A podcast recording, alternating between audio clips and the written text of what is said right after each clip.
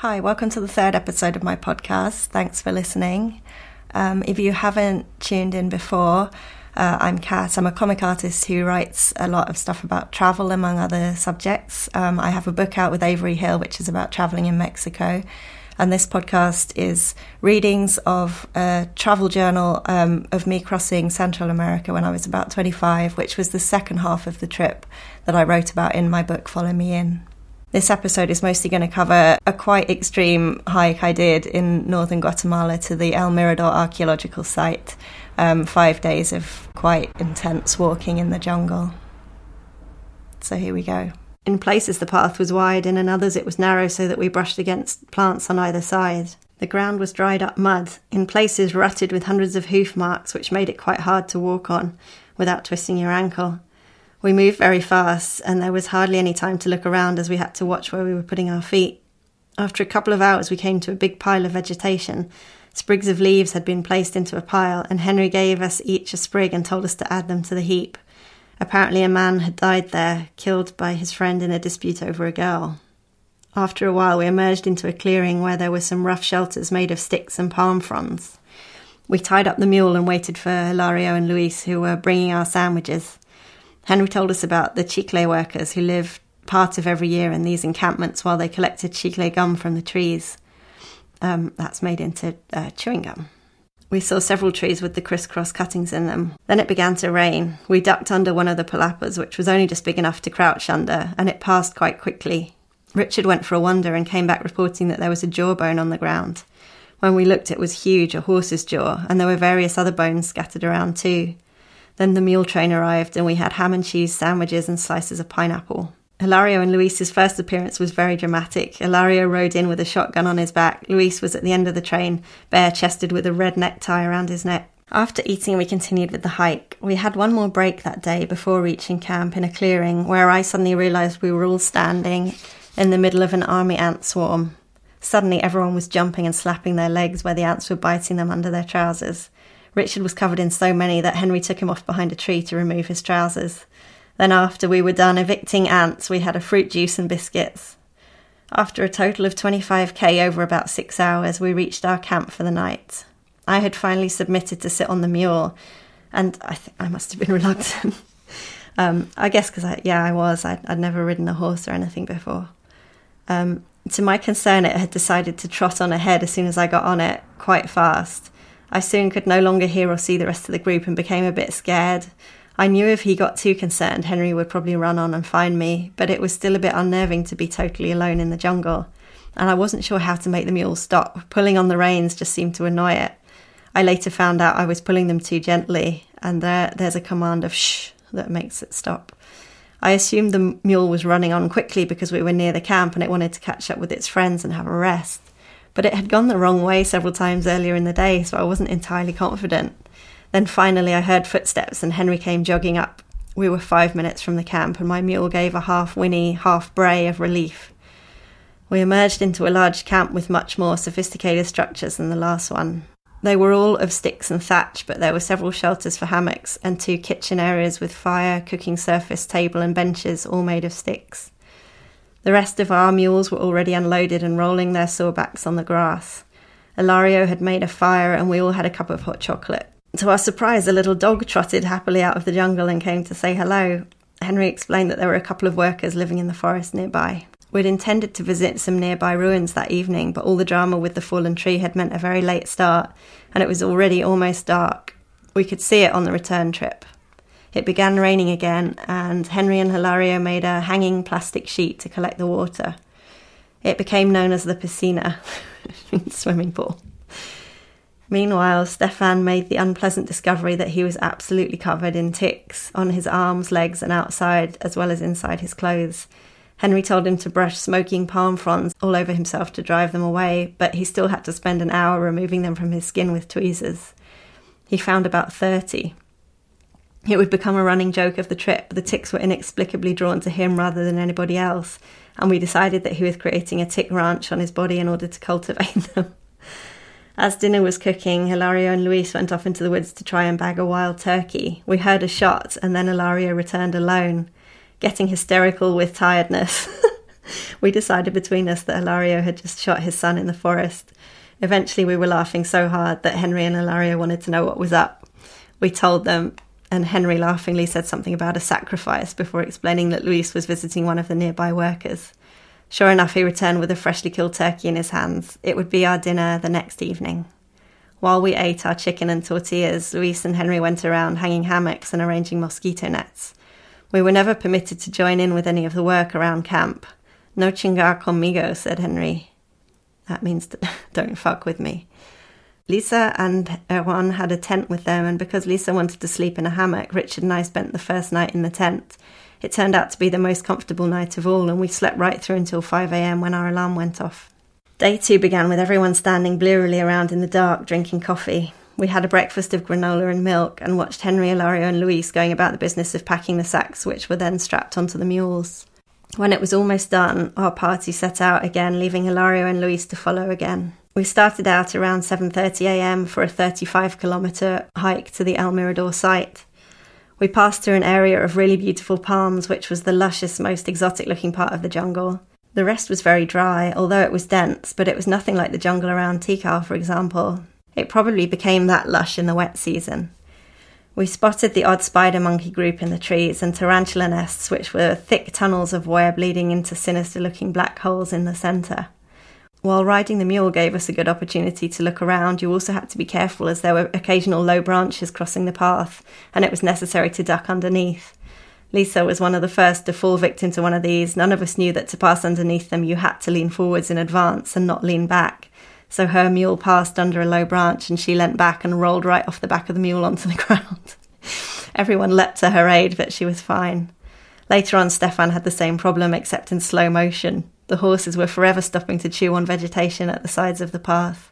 When Stefan's mule did this, he wasn't unduly worried until it started to edge under a low branch that he was too close to duck underneath. Mules never go backwards unless you pull them very hard, so it continued to push itself under the branch, and Stefan was being slowly inched towards its rear. Wondering what to do, he decided to grab a higher branch and try and swing on it and jump down behind the mule. The branch broke, and the rest of the group rounded the corner to see him sprawled at the mule's feet as it casually chewed on some leaves. Lisa shook his hand, delighted to not be the only one to have fallen. When we broke for lunch, we encountered another tour group on their way back.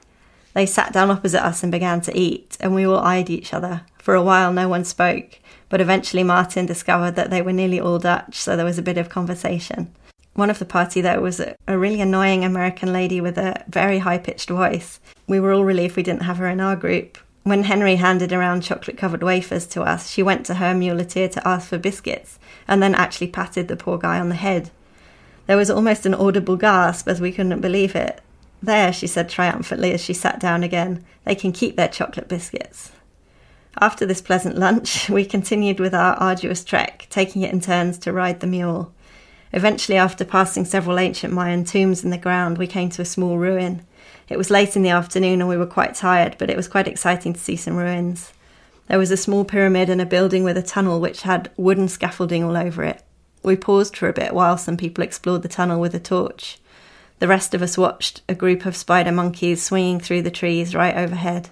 It was a big group, and one of them came to look down at us. It seemed very angry that we should be there and performed a little dance of rage, snapping off twigs and breaking them into little pieces and shaking the branches. There was an archaeologist's camp by the ruins with a bench and a table made of sticks. It was strange to imagine working there in the middle of nowhere with just the monkeys for company. The site was very close to El Mirador itself, so we continued quickly on and at length came to a large clearing with a sign that this was the entrance to the site. There was a little shack where the caretaker lived and a couple of workers standing around who welcomed us to El Mirador. We were there, finally. Hilario and Luis had already started to set up camp at a small campsite in the clearing. The big campsite was apparently alive with fleas. But our work wasn't quite over. As Hilario supervised the cooking of our dinner, Henry took us to climb the El Tigre pyramid to watch the sunset. El Tigre is one of the largest Mayan pyramids ever found, over 60 metres high with a base of 1800 square metres. We gasped and panted our way up its overgrown sides where little wooden steps had been put in to facilitate ascent but the view from the top was well worth it. The land was flat and covered in forest canopy for as far as the eye could see in every direction, We had a 360 degree view where there was not a single building or road visible anywhere. The only thing we could see were the little lumps formed by other hidden pyramids, some near part of El Mir- some near and part of El Mirador, some far off on the horizon like Nakbe. We took group photos and waited with a middle aged American couple who were there to see the sunset. It was a romantic way to celebrate our arrival, marred only by another ant attack, which affected me the worst as I'd changed into a pair of Henry sandals due to blisters on my feet. When the sun had gone down, we descended by the final rays and went back to the campsite for dinner. We had turkey and vegetable soup, and it was delicious. Then Henry revealed his special treat for us a bottle of Johnnie Walker Black Label, which he gazed at in its box with admiration and handled with great care. So we all sat around in the darkness and drank a glass of Johnnie Walker by candlelight. The, caretakers and a few other workers came over and sat around the fire and told us about the site and the national park surrounding it. Apparently, archaeologists could only get six month periods in which to work on the site at the moment, but there was talk of constructing a road through the area in the future. Oh, that's what I was wondering about in the last episode whether it would still be the case that you can only reach El Mirador by uh, foot, or whether by now there would be a road. So I've probably answered my own question there. We were glad to have seen the site relatively untouched before it was turned into another Tikal or a palenque. As we talked, big crickets jumped around the table, confused by the candles. One jumped into my thankfully empty cup, causing Henry to exclaim, Beef whiskey, watch out for beef. After a nice evening, we all retired to our hammocks to sleep, but I had a nasty surprise waiting for me. I turned out to be extremely allergic to something in the hammock. Almost as soon as I got into it, I began to wheeze and cough. Everyone else went to bed, but my breathing became more and more of a problem until I finally got out of the hammock and sat outside. My lungs were a mess of rattles and whirs, and I really couldn't breathe at all. I waited until it had calmed down a bit, sat there for half an hour, and then finally tiredness necessitated that I try again. I still had problems, but I had no choice except to lie there and try to relax until I could sleep. Everyone woke up very cold. I heard Henry and Ilaria making coffee, and then Richard got up, even though it was only about 5 a.m., so that he could stand by the fire. I was about to do the same when Richard appeared under my mosquito net with a sleeping bag. Apparently, Henry had instructed him to give it to me. I'd been planning to get up anyway, but stayed in the hammock a little longer, politely enjoying the warmth of the sleeping bag. My lungs were still irritated, but only slightly. Then others began to get up, and I joined them. We shivered over coffee while Henry cooked up pancakes for breakfast. After eating, we set out to explore the site at what Henry promised would be a leisurely pace. I suspect from my tone there that that might not be the case. First, we saw the Jaguar Paw, the only extensively excavated part of the site where a well preserved stucco jaguar paw could be seen on one side of a stucco staircase. I've got a drawing of that. Um, if you follow me on social media, I'm going to include some drawings that I did on the course of this trip uh, with each episode that I post about on social media, and also some photos, which I've not really shared much um, some of these photos before. So if you're interested, have a look on my Instagram or Twitter. A scaffolding structure had been erected around the whole building with a plastic roof to protect it from the elements. A sheet of tarpaulin covered the claw. Then we saw a couple of carved stones, one showing an eagle swooping down and picking up a snake in its beak by a waterfall. We passed various other archaeologists' campsites, one with a big structure made of wood and plastic sheets for collecting rainwater. At one point, we found a group of howler monkeys, but they refused to howl. Henry tried everything from shaking the trees to banging his machete against a tree to howling himself. Martin, who had wanted to get a recording of howler monkeys, recorded Henry instead and later played it back to us at the campsite. We saw various other ruined and overgrown structures, including one buttressed by several wooden scaffolds. Henry also pointed out various plants along the way copal, giant strangler figs, a plant which clots the blood and helps to counteract snake bites, a plant that's exported in large quantities to the Western world as a flower arrangement filler, and pimienta, from which you can make a good tea. We requested the tea for later, and Henry collected enough for us to all try it. We returned to the camp for lunch, and everyone swung in their hammocks tired. After lunch, everyone had a nap, but I went off to draw the jaguar claw. It was kind of creepy being alone again, but Richard came to visit me. And then after 45 more minutes, he came back again and announced that everyone was going off on another expedition to what was known as the Monkey Pyramid. I rejoined the group and we went to see the second pyramid. It had very steep sides, and at the top there was a rope dangling down the steps to help people climb the last little bit. We hauled ourselves up and sat atop the monkey pyramid for a while, chatting. Stefan spotted some howler monkeys far below us. It was odd to be looking down on them. Then on the way back down, we all posed, clutching the rope for photos. Our final visit of the day was the highest point of El Mirador, the Tapia Pyramid, which is actually smaller than El Tigre but is built on a hill. Luis accompanied us on this expedition, and he and Richard found hundreds of pottery shards on top of the pyramid, some of them even fitted together. When we looked, we realised that broken pottery was lying everywhere in the woods, in the campsite, everywhere. It was weird after seeing all the major tourist attraction sites to see one in such an untouched state. We watched another sunset, then returned to camp for dinner and a cup of pimienta tea. The site's caretakers brought us a clipboard with the only major available article about El Mirador, National Geographic article from 1987. We had an early night, and I again had an asthmatic reaction to my hammock, but managed to stay in it, trying to slow down my breathing and hypnotise myself to sleep. After breakfast on day four, the caretaker took us to see his collection of finds from the site. He had several large plates, ritually damaged with a hole in the middle. There were some incense burners and some really lovely clay pots with sculptured faces on them and, and nice patina finishes. These were all pieces he told us that the archaeologists didn't want, so he kept them in a box under his bed. He spoke about them with great pride. As we were leaving the site for our journey back, two other visitors arrived. They'd apparently found their way from the nearest settlement without a guide, so they must have been before. The fourth day was fairly uneventful. We retraced our steps to the campsite of day one.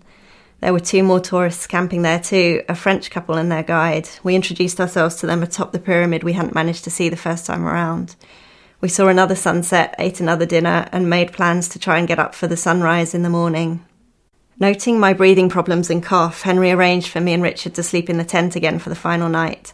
Unfortunately, this didn't help. The animal hair or whatever it was that was irritating me was by now all over the sheets as well, and I was glad as I lay wheezing that it was my last night in the jungle.